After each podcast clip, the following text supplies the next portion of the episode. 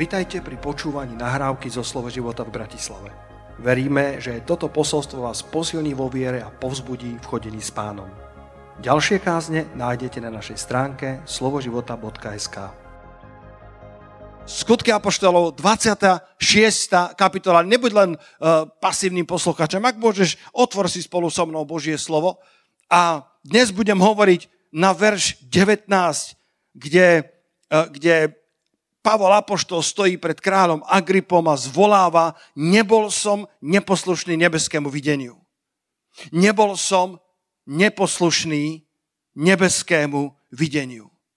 Apoštol Pavol hovorí o svojom obrátení v skutkoch v 9. kapitole. Čítame o, o, tom, o tom reálnom zábere, ako ho Boží duch zhodil z konia a Pavol sa stáva apoštolom Pavlom, respektíve Saul Starzu sa obracia, po hebrejsky sa jeho meno povie Šavol, a v tej knižke Narod sa znova, ktorá vyjde o pár týždňov, píšem, že to bol taký silný záber, že Boh vyrazil Eško z jeho mena a nahradilo Péčkom a namiesto Šavol bol z neho Pavol.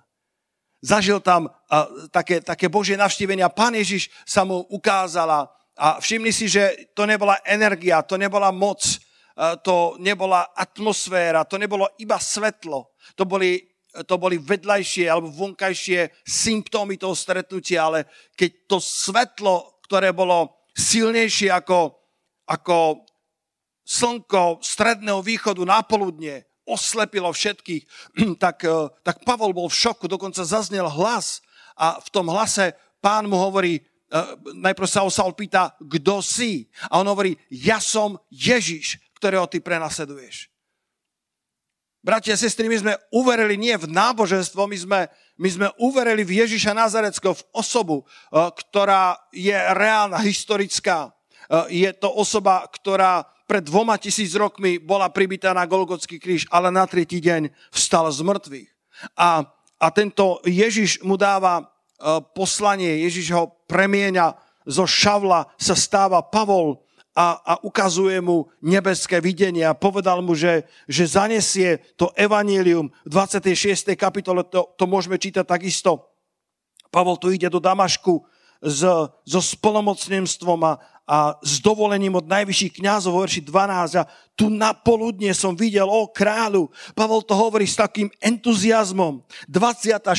kapitola skutkov je 25 rokov po Pavlovom obrátení už, už, je to, už je to skúsený služobník, ale, e, ale ten, tá vášen, ten, tá, tá, ten entuziasmus, to, to, tá čerstvosť toho obrátenia je z tých veršov stále srší. Hovorí, tu na poludne, na, na, e, v, na ceste som videl o kráľu z neba nad jasnosť slnka jasnejšie svetlo, ktoré razom obklúčilo mňa i tých, ktorí išli so mnou. A keď sme všetci padli na zem, počul som hlas, ktorý mi vravel hebrejským nárečím. Nie je to nádherné? Hebrejským nárečím. Boh dokáže prehovoriť do našich životov jazykom, ktorému rozumieme. To hebrejské nárečie môže znamenať, že k tebe prehovorí uh, rečou, ktorá je ti blízka, prehovorí k tebe cez knihu, prehovorí k tebe cez uh, kazateľa, rečníka, ktorého, ktorého rešpektuješ, prehovorí k tebe cez starú mamu, ktorej modlitby si vážiš. Boh si nájde spôsob. Boh je veľmi konkrétny Boh, je veľmi osobný Boh ako Pavlovi tu nehovoril oxfordskou angličtinou, nehovoril tu, uh, nehovoril to možno spisovnou slovenčinou, ale prehovoril k nemu hebrejským nárečím, tak, aby Pavel rozumel. A povedal mu, ja som Ježiš, Saule, Saule, prena, prečo ma prenasleduješ? Tvrdo sa ti bude proti osňu spečovať. Kto si, pane? A pán povedal, ja som Ježiš, ktorého ty prenasleduješ. Ale vstaň, postav sa na svoje nohy, lebo na to som sa ti ukázal, aby som si ťa zvolil za služobníka a za svetka toho, čo si videl, i toho, prečo sa ti ešte ukážem. Ja ťa vytrhnem z rúk Izraelského ľuda z moci pohanov, ku ktorým ťa ja dnes posielam, aby si otvoril ich oči, aby sa obrátili od tmy ku svetlu a od moci satana k Bohu, aby dosiahli odpustenie hriechov a podiel medzi posvetenými vierou, vierou vo mňa. A Pavol, keď to povedal pred tým veľkým kráľom Agripom, tak verš 19, Pavol bol pohnutý, jeho srdce bolo naplnené Svetým duchom, radosťou a znova si pripomínal skúsenosť pred 25 rokov a pokynul rukou. Podľa mňa, podľa mňa to urobil s veľkým, s veľkým gestom a povedal, a preto kráľu Agripa, nebol som neposlušný nebeskému videniu. Nebol som neposlušný nebeskej vízii. A moja otázka dnes pre teba je, pre mňa je, či sme verní nebeskej vízii je pravdepodobné, že málo kto z nás zažil takéto dramatické obrátenie. Je pravdepodobné, že sa nevieme stotožiť so všetkými nuansami toho, ako sa Boh dotkol apoštola Pavla, akým spôsobom si ho Boh povolal, pretože pravdepodobne naše poslanie nebude tak významné pre uh, históriu kresťanstva, ako bolo Pavlovo, ktorý napísal viac ako polovicu novej zmluvy. Ale každý jeden z nás môžeme povedať, že sme zakúsili Ježiša Krista, jeho lásku a jeho svetlo a obrátili sme sa od tmy ku svetlu, od moci satana k živému Bohu a sme nádobami, ktoré niečo majú niesť do tohto sveta. Každý jeden z nás môžeme povedať, že sme zažili akési nebeské videnie. Message Bible to, to hovorí takto. A neviem, či sa to podarí dať aj do, do četu, e, respektíve na obrazok, ale nie je to potrebné. Počúvajte.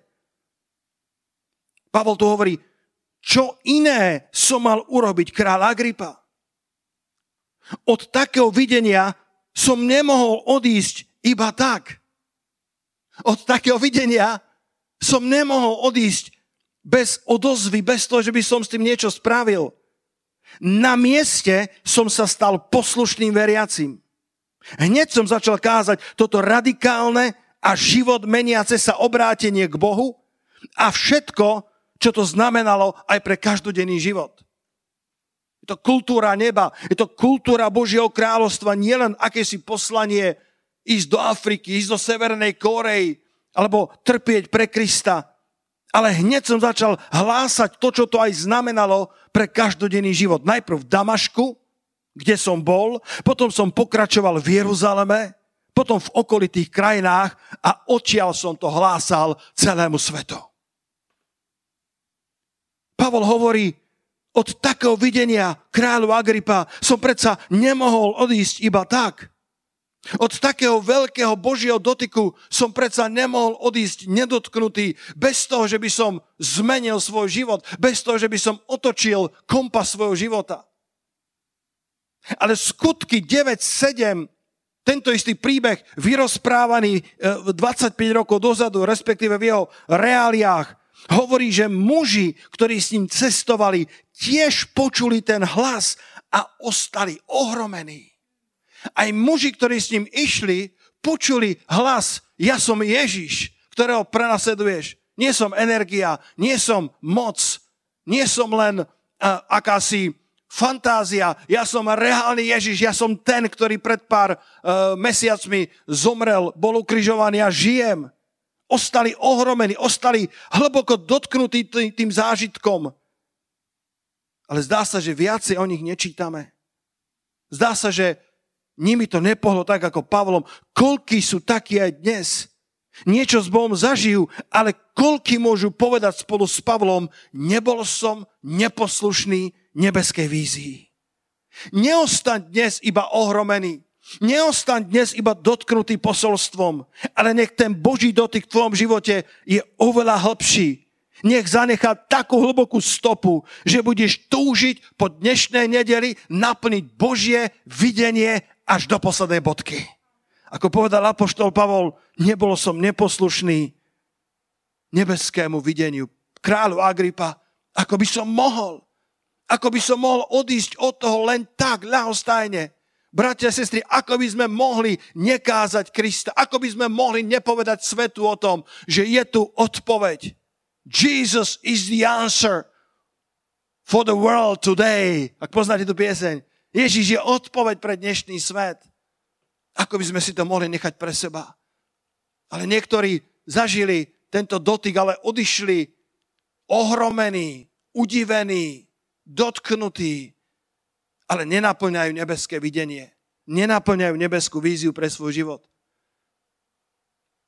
Bolo jedno prebudenecké zhromaždenie, kde sa Boží duch mocne hýbala na výzvu, na spasenie. Vychádzali desiatky ľudí dopredu, aby vydali svoje srdcia pánovi a bol tam jeden starší brat, uvádzač, veľmi zbožný muž, veľmi, veľmi dobrý brat v Kristu a, a videl, že jeden mladý muž je evidentne dotknutý pánom a, a tak veľmi citlivo k nemu pristúpil a povedal, pane, ak sa vás pán dotkne, ak sa vás dotkol, nože poďte dopredu a vyznajte pána Ježiša ako svojho pána a spasiteľa. Urobte rozhodnutie pre ňo, nezostaňte len ohromení, ale povedzte, čo mám robiť. Tak ako apoštol Pavol, keď spadol z toho konia, tak povedal, pane, čo chceš, aby som činil? Pane, mením kurz svojho života, ak je toto pravda, čo chceš, aby som činil? A ten mladý muž povedal, povedal ďakujem, nie, ja, ja, ja to urobím tu na mieste, ja, ja to môžem spraviť tu. A ten uvádzač povedal, v poriadku, absolútne rešpektujem. A to bola nejaká týždňová evangelizácia, na ďalší večer znova evangelista kázal a tento mladý muž bol znova hlboko dotknutý. A uvádzač znova prišiel k nemu a povedal, drahý priateľu, nože poďte dopredu a ak chcete, ja vám pomôžem a pôjdem s vami, aby ste dali do poriadku svoj život. Nie, nie, nie, ja, ja to zvládnem aj tu, na svojom mieste. A na tretí deň znova kázeň sa ho hlboko dotkla a uvádzač už veľmi váhal, povedal si, bude si o mne myslieť, že ho niekam nútim, tak radšej nejdem ale vnímalo ducha Božieho, ako ho pudí, aby znova podišiel k nemu a povedal, priateľov, ja, ja vidím, že sa vás pán dotýka. Ten mladý muž už plakal a mal tam, mal tam potoky slz a, a ten uvádzač hovorí, vidím, že sa vás pán dotýka. A ten mladý muž povedal, áno, áno, bratu, ja, ja potrebujem Krista. A tak, tak, tak ma prosím, vezmite dopredu, aby som ho vyznal. A ten uvádzač sa na ňo pozeral a povedal, viete čo? Teraz dopredu ani nemusíte ísť. Teraz to môžete spraviť na mieste. Koľko ľudia stoja ohromení, koľko ľudia stoja v pozadí a len, len pozerajú na Mojžíša, len pozerajú na Pavlova a tu a tam im zatlieskajú a tu a tam pošlu nejakú almužnu, tu a tam pošlu peniaze, tu a tam sa pomodlia svoju modlitbičku. Ale Apoštol Pavol si povedal, kráľov Agripa, ako by som mohol zostať po takom videní tak istý, aký som bol? O kráľov Agripa, Nebol som neposlušný nebeskému videniu. Ako by som mohol, keď je to tak veľká zväzť. A chcem ti dať tri ingrediencie na to, aby si zostal poslušný nebeskému videniu až do konca svojho života.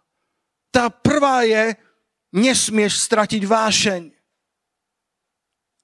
Apoštol Pavol je tu už obrátený 25 rokov a ešte stále hovorí o svojim stretnutí s Kristom s entuziasmom a zanietením. Apoštol Peter nám to hovorí v 1. Petra 1.1 takýmito slovami. 1. Petra, 1. kapitola, hneď ten prvý verš. Šimon Peter, služobník a apoštol Ježiša Krista. Už hneď, keď toto počuješ, tak si povieš, toto sa ma netýka, toto je toto sú tie apoštolské veci, toto sú tie veci tých veľkých služobníkov Božích. Ale on to adresuje tým, ktorí vďaka spravodlivosti nášho Boha a Spasiteľa Ježiša Krista prijali takú istú vzácnu vieru ako my. Prijali rovnako vzácnu vieru, ako mal apoštol Pavol. Možno si povieš, ja nemám vieru ako ty. OK, možno, že nemáš výzvy ako ja, ale máš takú istú vzácnú vieru, tej istej kvality, tej istej ingrediencie, tej istej konštrukcie. Prijali ste takú vzácnú vieru, ako aj my. Roháčkov preklad hovorí, že máme rovnocenú vieru. Rovnocenú vieru, podobne ako Peter. Možno závidíš iným ľuďom ich dary. Možno im závidíš ich osud. Chcem ťa však ubezpečiť, že Boh nikoho neuprednostňuje. Niekomu dal síce viac talentov, ale vo svojej rodine nemá žiadnych favoritov, nemá žiadnych obľúbencov, nemá žiadnych líblingov. každému z nás dal rovnako kvalitnú vieru. Rovnocennú dokonca s apoštolom Petrom, s apoštolom Jánom, s apoštolom Pavlom. Rovnako kvalitnú vieru. Daroval nám rovnako vzácnú skúsenosť, ktorá stojí za to, aby sme si ju chránili. Ktorá stojí za to, aby sme ju chránili ako oko v hlave. Viera rasta daná svetým. Júda 1.3 to hovorí, milovaný. Júda 1.3, milovaný, snažiať sa, ako len môžem písať vám o našom spoločnom spasení. Prinútený som vám napísať a napomenúť vás, aby ste zápasili za vieru rastadanú svetým. Žijeme v tak sekulárnej spoločnosti, ktorá bude sekulárnejšia a sekulárnejšia, liberálnejšia a liberálnejšia. Veci, ktoré pred 50 rokmi boli skoro axiomou, sú dnes skoro, skoro vulgarizmom. Kedykoľvek sa len dotkneš témy potratov, kedykoľvek sa len dotkneš e, témy, že, že, že, že je to muž a žena, ktorých Boh stvoril, a, aby boli jedno, Kedy si Lester Sumrall to hovoril, že to bol Adam and Eve, nie Adam and Steve. V angličtine to znie. Kedykoľvek sa dotkneš týchto biblických reálí, týchto biblických práv, tak svet sa bude búriť a preto o to viacej potrebujeme zápasiť za vieru, rastadanú svetým, chrániť si ju, nezabúdať na to, čo nám bolo zverené. Nezabúdať na Ježiša Krista. 2. Timoteovi 2.8, jeden z najzvláštnejších veršov. 2. Timoteovi 2.8, jeden z, jedno z najčudnejších inštrukcií, ktoré dáš Božiemu služobníkovi Timoteovi. Pavlo hovorí, pamätaj na Ježiša Krista, ktorý vstal z mŕtvych. Uprostred všetkého, čo robíš, nedovol, aby tvoja služba bola náhradou za tvoj vzťah. Nedovol, aby to, čo robíš pre kráľa, nahradilo to, čo zažívaš s kráľom.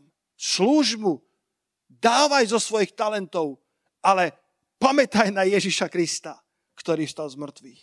Nestrať vášeň, nech sa ti to nestane úradom, ako povedal Apoštol Pavol, ak by som to robil len, len z prinútenia, bez ochoty, bez zapálenia, úrad mi je zverený. Nestrať vášeň, nestrať blízkosť Krista. Ježiš sa Pavlovi ukázal a prehovoril k nemu hebrejským nárečím. Nikdy nestrať svoju osobnú komorku s pánom. Rozvíjaj s ním svoj osobný vzťah. Boh ešte stále hľadá uctievačov, ktorí ho budú uctievať v duchu a v pravde. Nalistujte si Jána 4.23 z ekumenického prekladu. Tu hovorí náš pán, ale prichádza hodina a už je tu. Keď praví ctitelia, si ctiteľom kráľa, si ctiteľom Ježiša aj po 25 rokoch, keď praví ctitelia budú sa klaňať otcovi v duchu a v pravde, veď aj otec hľadá takých ctiteľov. O pane, nech som vždycky tvoj ctiteľ. Možno, že nebudem vždycky najlepším kazateľom, možno, že nebudem vždycky dokonalým ten alebo to, ale nech som vždycky ctiteľom kráľa. Halelúja. Lebo otec takých hľadá. Otec takých hľadá. To je fascinujúca myšlienka. Boh má potrebu. Boh niečo hľadá a ty a ja sme jediní, ktorí tú potrebu dokážeme naplniť. Veď aj otec hľadá takých ctiteľov. Boh nehľadá nových apoštolov. Boh nehľadá bohatých podnikateľov. Boh hľadá ctiteľov. Pretože ak nájde ctiteľov, urobí z nich apoštolov, urobí z nich podnikateľov. Ak nájde ctiteľov, ak nájde uctievačov, ak nájde modlitebníkov, tak z nich urobí čokoľvek potrebuje, aby boli. S Dávidom nepočítal ani jeho vlastný otec. Dávid sa narodil ako v 8. Možno, že to bolo už cez čiaru. Možno, že sa dohodli s manželkou, že sedmička bude tak akurát. A Dávid sa narodil ako v 8. Možno nebol plánovaný. A Dávid nebol pozvaný na večeru s prorokom Samuelom. Tak veľmi s tým otec nepočítal. tak veľmi bol v úzadí na periférii rodiny, že keď prichádza ten prorok Samuel s veľkou pompou, s veľkou, s veľkou oslavou, pretože keď ho stretli starší mesta, tak povedali, či pokoj, či pokoj. Prichádzal prorok, nikdy si nevedel, či je naozaj pokoj. Radšej si mal činiť pokánie viac ako menej. Keď prichádzal prorok Boží, a tak to celé mesto vedelo. Nebola to nejaká tajná informácia. Izai Betlémsky e, urobil obrovskú hostinu, kde pozval všetkých sedem svojich synov, okrem Dávida. 17-ročný, možno 15-ročný, možno 16, nevieme presne, bol rumenej postavy, bol to ešte tínedžer vo vývoji, niekde s ovečkami, e, kde, kde, kde na harfe skladal tie žalmy, ktoré dnes čítame a sú pre nás takým obrovským obohatením dodnes. S Dávidom nepočítal ani jeho vlastný otec. Možno, že ani teba nepozvali na večeru s prorokom. Možno, že ani teba nepozvali na významné stretnutie. Možno ani s tebou nepočítajú. Zjavne otec o Dávidovi nemal vysokú mienku. Možno si myslel, že je príliš mladý na skúsenosti s Bohom. Nie si príliš mladý na skúsenosti s Bohom. Kedy si Karman v tom, v tom videu, čo sme zvykli pozerávať, kde mal tie slávne piesne a k tomu mal taký príhovor, povedal, ak si dostatočne mladý na, na drogy, ak si dostatočne mladý na všetko to, čo tento svet dáva, tak si dostatočne mladý na skúsenosti s pánom. Dávid s ním, si, s ním nepočítal, alebo si, si dostatočne pripravený na stretnutia s pánom.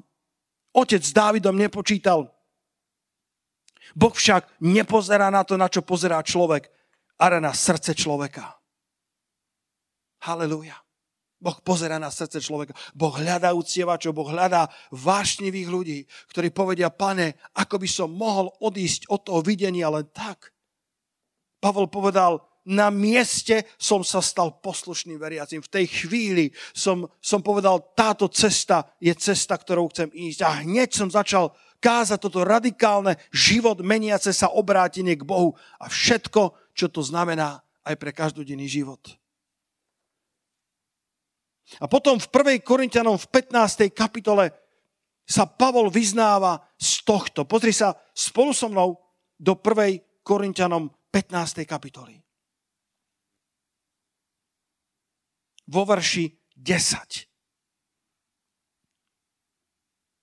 Pavol tu hovorí, ale milosťou Božou som, čo som. Koľký z vás na to povedia amen? Milosťou Božou som, čo som. Pozor, Pavol nebol žiadny začiatočník, Pavol nebol žiaden um, odpad, nejaký vedľajší produkt, nejaký uh, odvar, nejaký ten najposlednejší. Pavol bol nesmierne vzdelaný človek. Pavol bol nesmierne obdarovaný človek. Pavel bol vychovaný pri nohách Gamaliela, čo je dnešný Oxford, čo, je, čo, je, čo, je, čo bola univerzita par excellence, bol to ten najctenejší učiteľ. Pavel mal skvelé vzdelanie. Pravdepodobne bol členom Sanhedria, období dnešného parlamentu. Ako mladý človek, niečo nevydané na Strednom východe, možno mal 30 rokov a bol súčasťou Sanhedria. Pavol bol vychovaný v dobrej rodine, bol, bol horlivcom, farizeom, podľa zákona najlepšie, ako vedel. A predsa hovorí, milosťou Božou som, čo som. Bratia sestry, ak budeme chcieť naplniť Božie poslanie, budeme potrebovať Božiu milosť. Ďaká Bohu za dary, ktoré máš. Ďaká Bohu za talenty, ktoré ti pán dal. Nemusíš to popierať na to, aby si bol pokorný. A poštol Peter začal ten list tým prehlásením, veľmi jasne sa identifikoval a povedal Šimon Peter, služobník a apoštol Ježiša Krista. Peter sa neschovával za nejaké lacné, e, prázdne, pokorne znejúce vyjadrenie. Vedel, kým je. Apoštol Pavol vedel, kým je. Ale zároveň jasne povedal, milosťou Božou som, čo som. Milosťou Božou a ničím iným som, čo som. Niektorí ľudia idú idú nesprávnym smerom. Niektorí ľudia začnú pokorne a postupne, ako im Boh začne žehnať. Postupne, ako začínajú zažívať Božiu prítomnosť, Božie pomazanie, Božie zázraky, strácajú pokorné srdce. Apoštol Pavol na nejakom mieste hovorí, že nie som o nič menší ako všetci apoštoli. Ako tí ostatní, aj bratia pánovi. Ja som tiež apoštol. Potom na inom mieste hovorí, že je najmenší zo všetkých apoštolov. A niekde na konci svojho života hovorí, že pán Ježiš, toto slovo vám prinášam, ktoré je hodno každého prijatia, že pán Ježiš prišiel na svet spasiť hriešnikov, z ktorých prvý som ja. Pa, Apoštol Pavol si bol veľmi dobre vedomý, že so všetkými darmi a talentami, ktoré má, je tým, čím je, iba milosťou Božou. A jeho milosť mne preukázaná nebola nadarmo.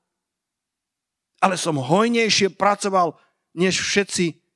Avšak nie ja, ale milosť Božia, ktorá je so mnou. Tá prvá vec, ktorú ťa pozbudzem, nikdy nestrať vášeň pre Krista, nikdy nestrať zanietenosť, nikdy nestrať zamilovanie do kráľa.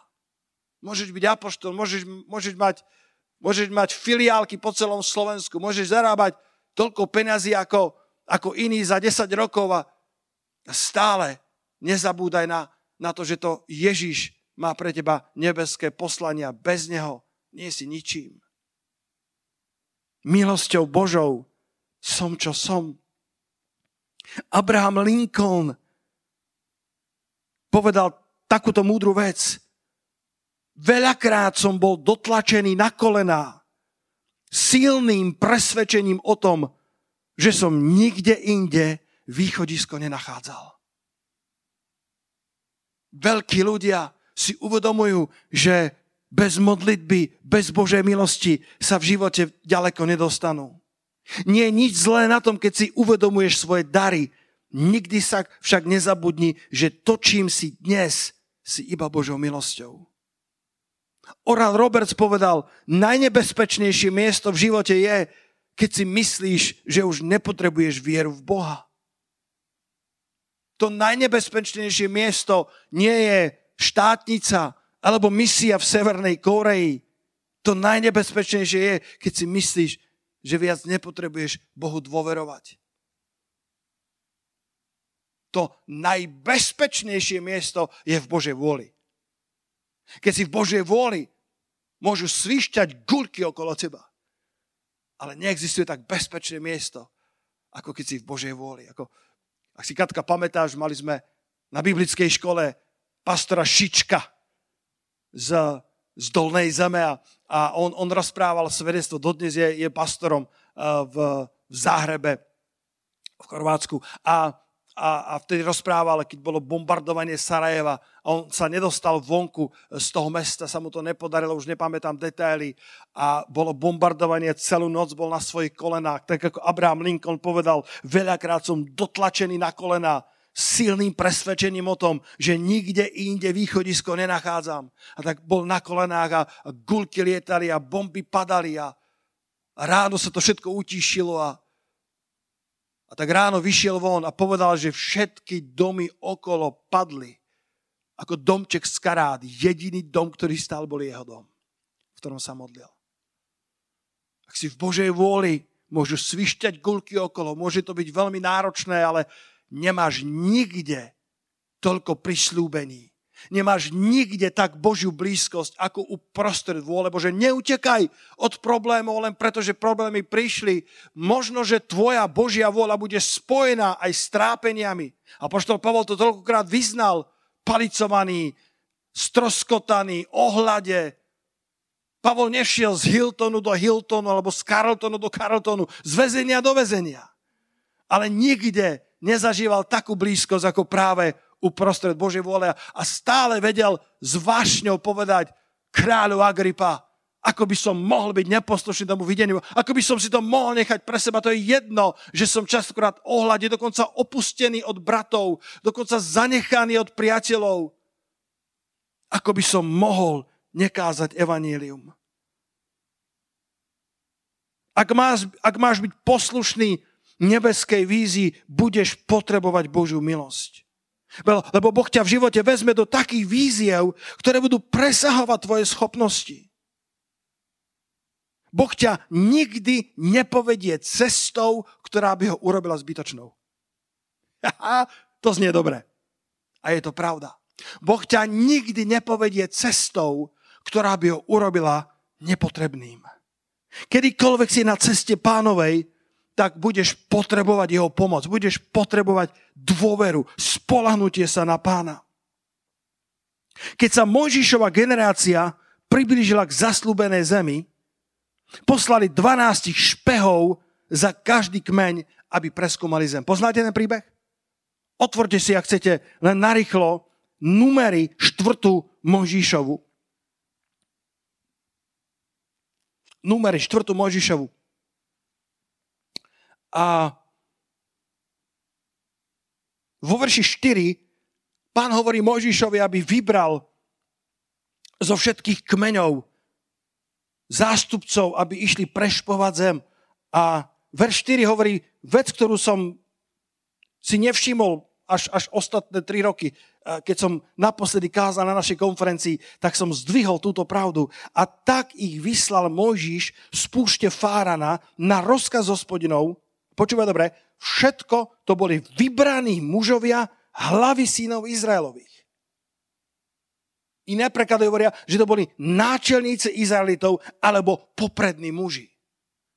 Všetci tí 12, Jozu a Kálev a tí ďalší desiati, ktorých mená nepoznáme, respektíve si nepamätáme. Pretože tí, ktorí povedia, že sa to nedá, tých mená si história nepamätá. Ale Jozu a Kálev, kto by nevedel, kto, to, kto, kto sú. Ale všimni si, že všetko to boli vybraní mužovia, hlavy sínov Izraelovi. Vybrali to najlepšie, čo Izrael mal. Bola to ich elita. A 40 dní putovali po zaslúbenej zemi a naozaj potvrdili, že zem je nesmierne plodná. Doniesli ten, ten strapec hrozna na drúku, na palici, dvaja ho niesli, tak sa tá palica pod ťažobou toho ovocia prehínala, pretože tak dobrá zem, ktorá oplýva mliekom a medom. Ale desiati z nich pustili o krajine zlú povesť. Jozua a Kálev však boli iného ducha. 4. Mojžišova 14.24. Boli iného ducha. Akého ducha si ty, drahý priateľu? Keď vidíš zaslúbenú zem, keď vidíš, keď vidíš to, čo Boh pripravil pre církev, či len vidíš opevnené mestá a synov Enákových, alebo si schopný vidieť Božie zaopatrenie, či si ten, ktorý počíta s Božou pomocou, či si ten, ktorý počíta s Božou milosťou. Nebude ti stačiť obdarovanie. Títo dvanácti boli všetko vybraní muži, hlavy synov Izraelových. Boli to to najlepšie, čo každý kmeň mal. Ale budeš ešte potrebovať nebeský X-faktor. Budeš ešte potrebovať Božiu milosť. Budeš ešte potrebovať spolahnutie sa na pána. 4. Mojžišova, 14. kapitola, verše 8 a 9.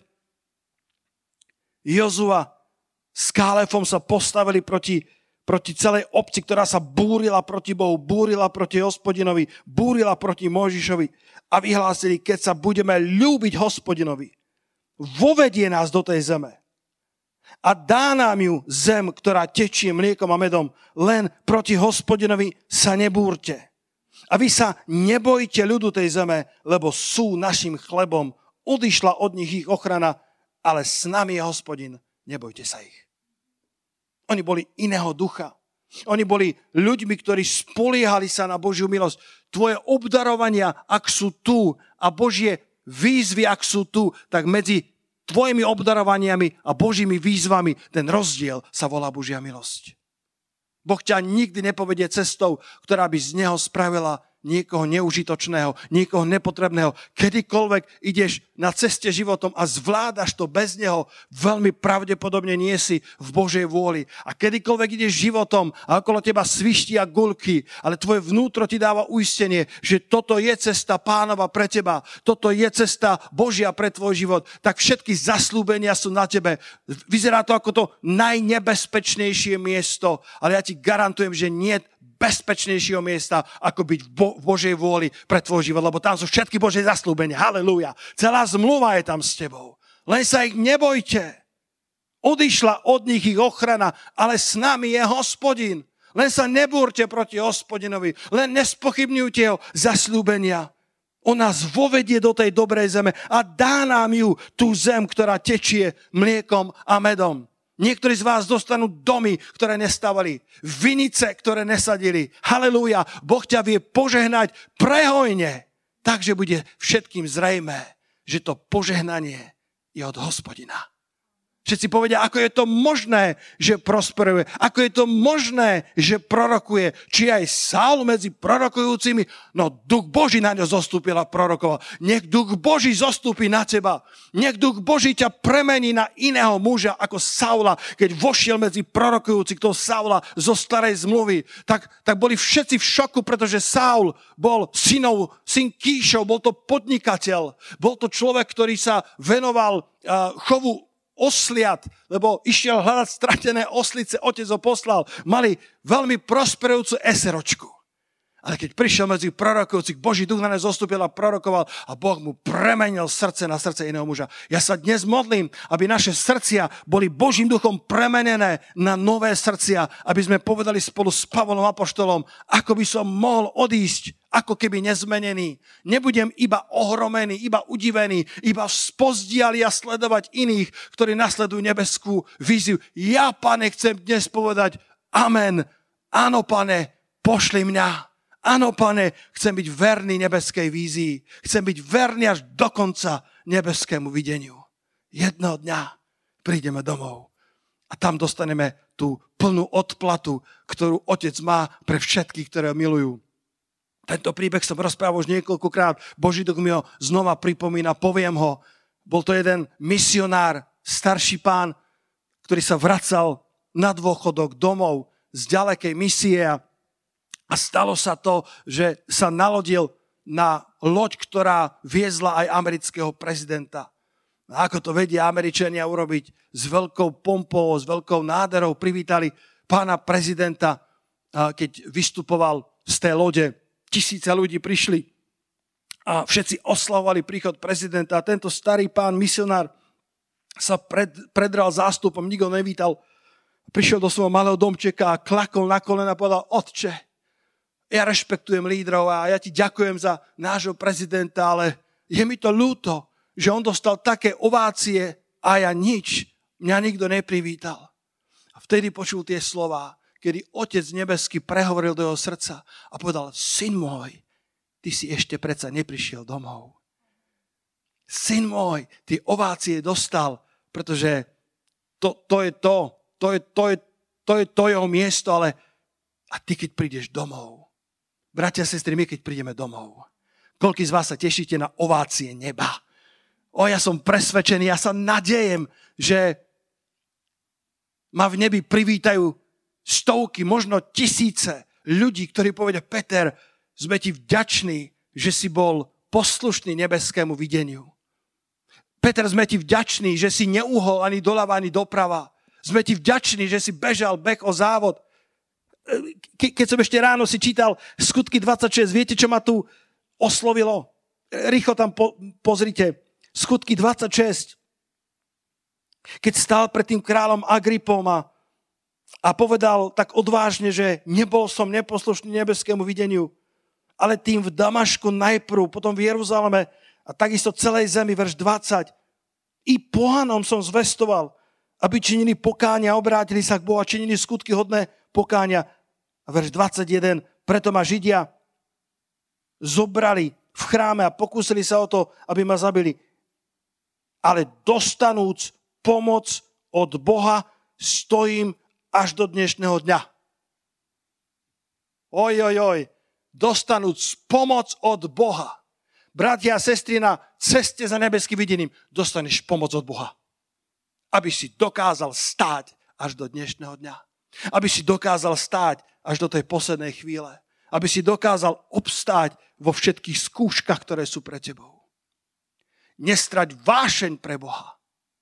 Nestrať zanietenie pre kráľovstvo. Nestrať, nestrať to srdce uctievača, lebo otec nehľadá lepších kazateľov. Otec nehľadá lepších eh, inžinierov, ekonómov. Na prvom mieste hľadá uctievačov a keď ich nájde, urobi z nich čokoľvek treba.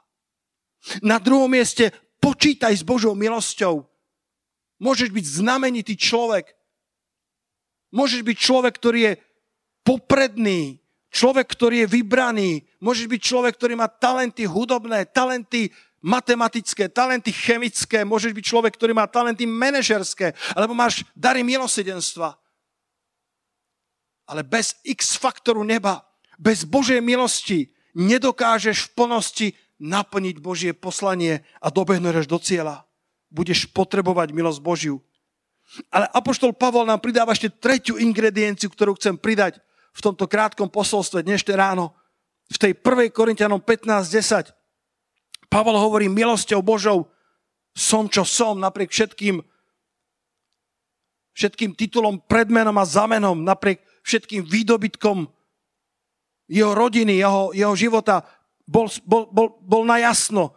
Milosťou Božou som, čo som a jeho milosť mne preukázaná nebola nadarmo. Ale potom pridáva zvláštnu informáciu, ktorá neznie pokorne na prvý pohľad, lebo hovorí, ale som hojnejšie pracoval než oni všetci. Koľký z vás radi pracujete na Vinici pánovej? Koľký z vás máte radi prácu? Vieš, keď, keď chodíš do práce a, nenávidíš svoju prácu, tak, tak stráviš veľmi nudný alebo bolestivý život, lebo v tej práci tráviš 8-9 hodín denne. Pavol tu hovorí o duchovnej práci, Pavel hovorí o práci apoštola a dokonca ešte popri tom uh, šil stany, mal podnikanie. Som hojnejšie pracoval, než oni všetci. Avšak nie ja, ale milosť Božia, ktorá je so mnou. Budeš potrebovať zanietenie, nestratiť vášeň, by si sa nestral iba rutinným pracovníkom, úrad ti je zverený, aby si to nerobil iba preto, lebo by sa malo, nechodil do cirkvi preto, lebo by sa malo. A potom budeš potrebovať počítať s Božou milosťou a mať spolahnutie sa na Boha, pretože ak ti chýba táto ingrediencia, tak potom dosiahne v živote len, len limitované milníky. Ale takisto budeš potrebovať pracovať hojne.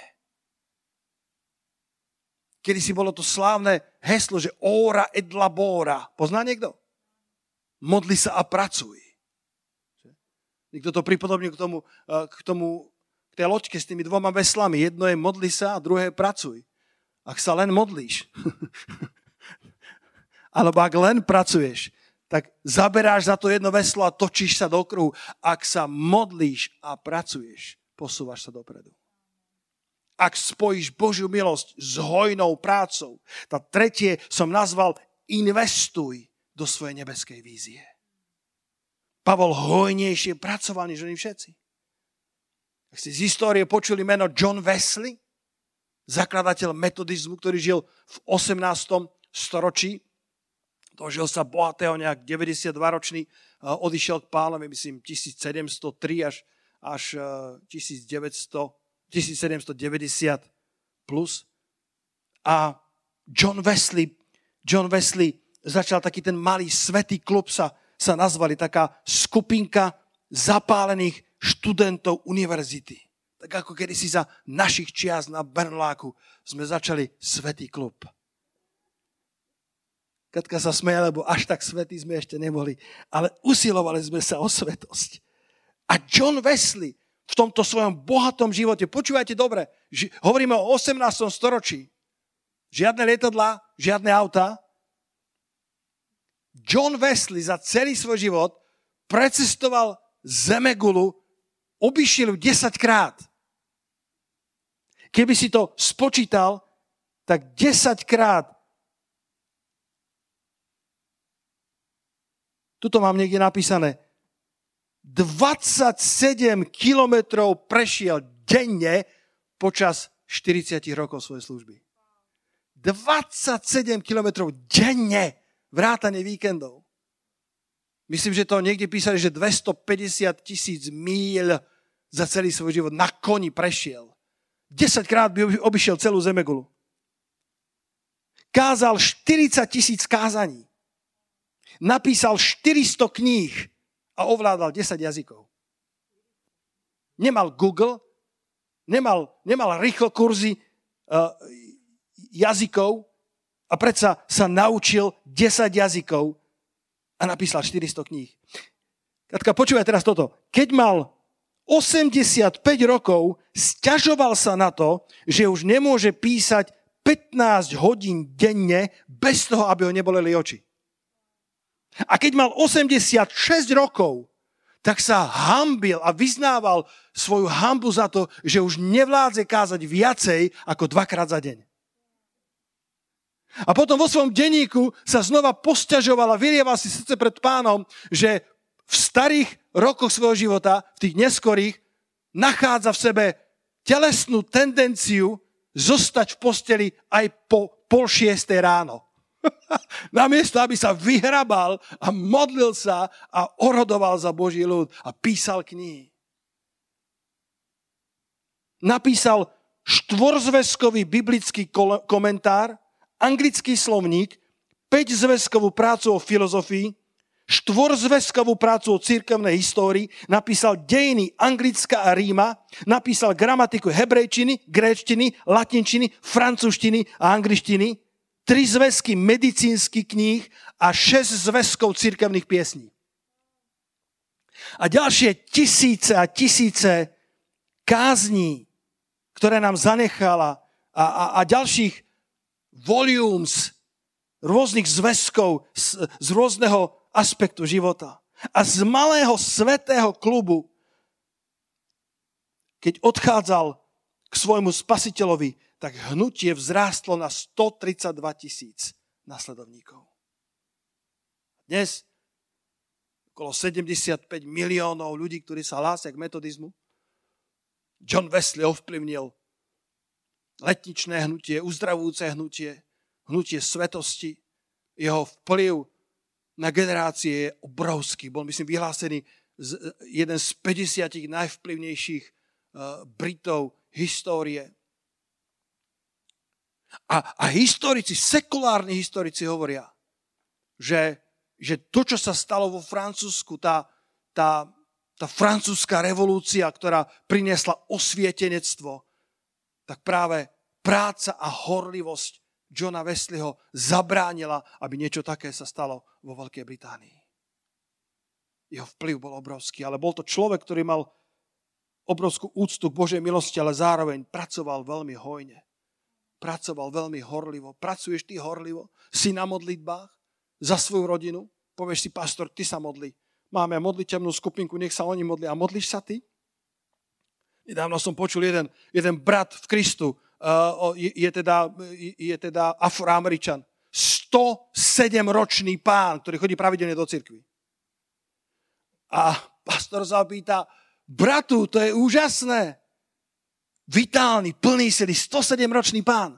Ešte stále tancuje na chváli, ešte stále tancuje pánovi. A hovorí mu, aké máš plány do života, koľko ešte chceš žiť? A povedal, mám 7 detí. 6 dní chodí s pánom a ten 7 sa potrebuje navrátiť. Nemôžem zomrieť, až dokiaľ sa nevráti späť na priame cesty pánové. Horlivý pracovník na vinici pánovej. Apoštol Pavol povedal, hneď som začal kázať toto radikálne, život meniace sa obrátenie k Bohu. Všetko, čo to znamenalo pre každodenný život.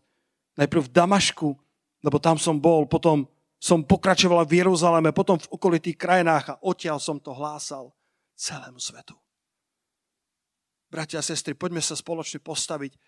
Vy, ktorí ste tu v sále, ak môžete, možno, že aj vy, ktorí ste doma, ale byť pred pánovou tvárou, ja, ja, ja viem, že niekedy sa nevieš toto, že s týmito posolstvami povieš, ja nie som apoštol Pavol.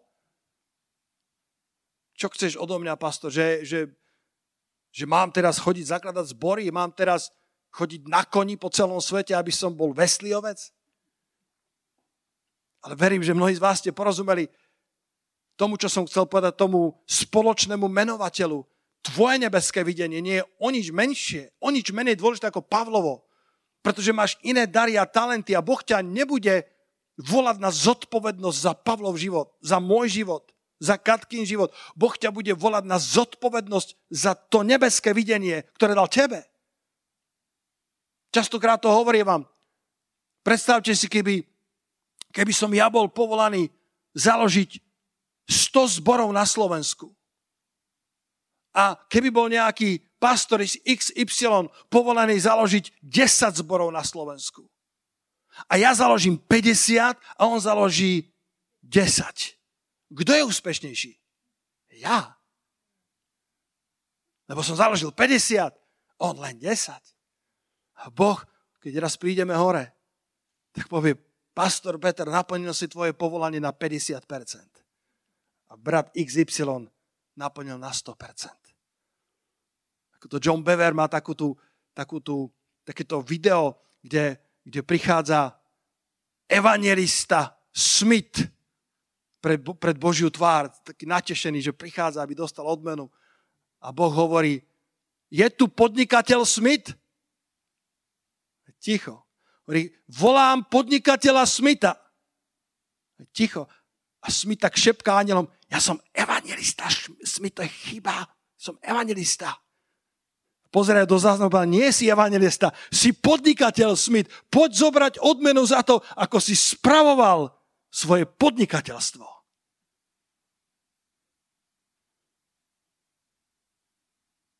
Možno, že, možno, že niekto, niekto, niekto je práve povolaný za evangelistu a, a budú ťa volať evangelist, evangelista Novák. A ty povieš, ale ja som krajčír Novák.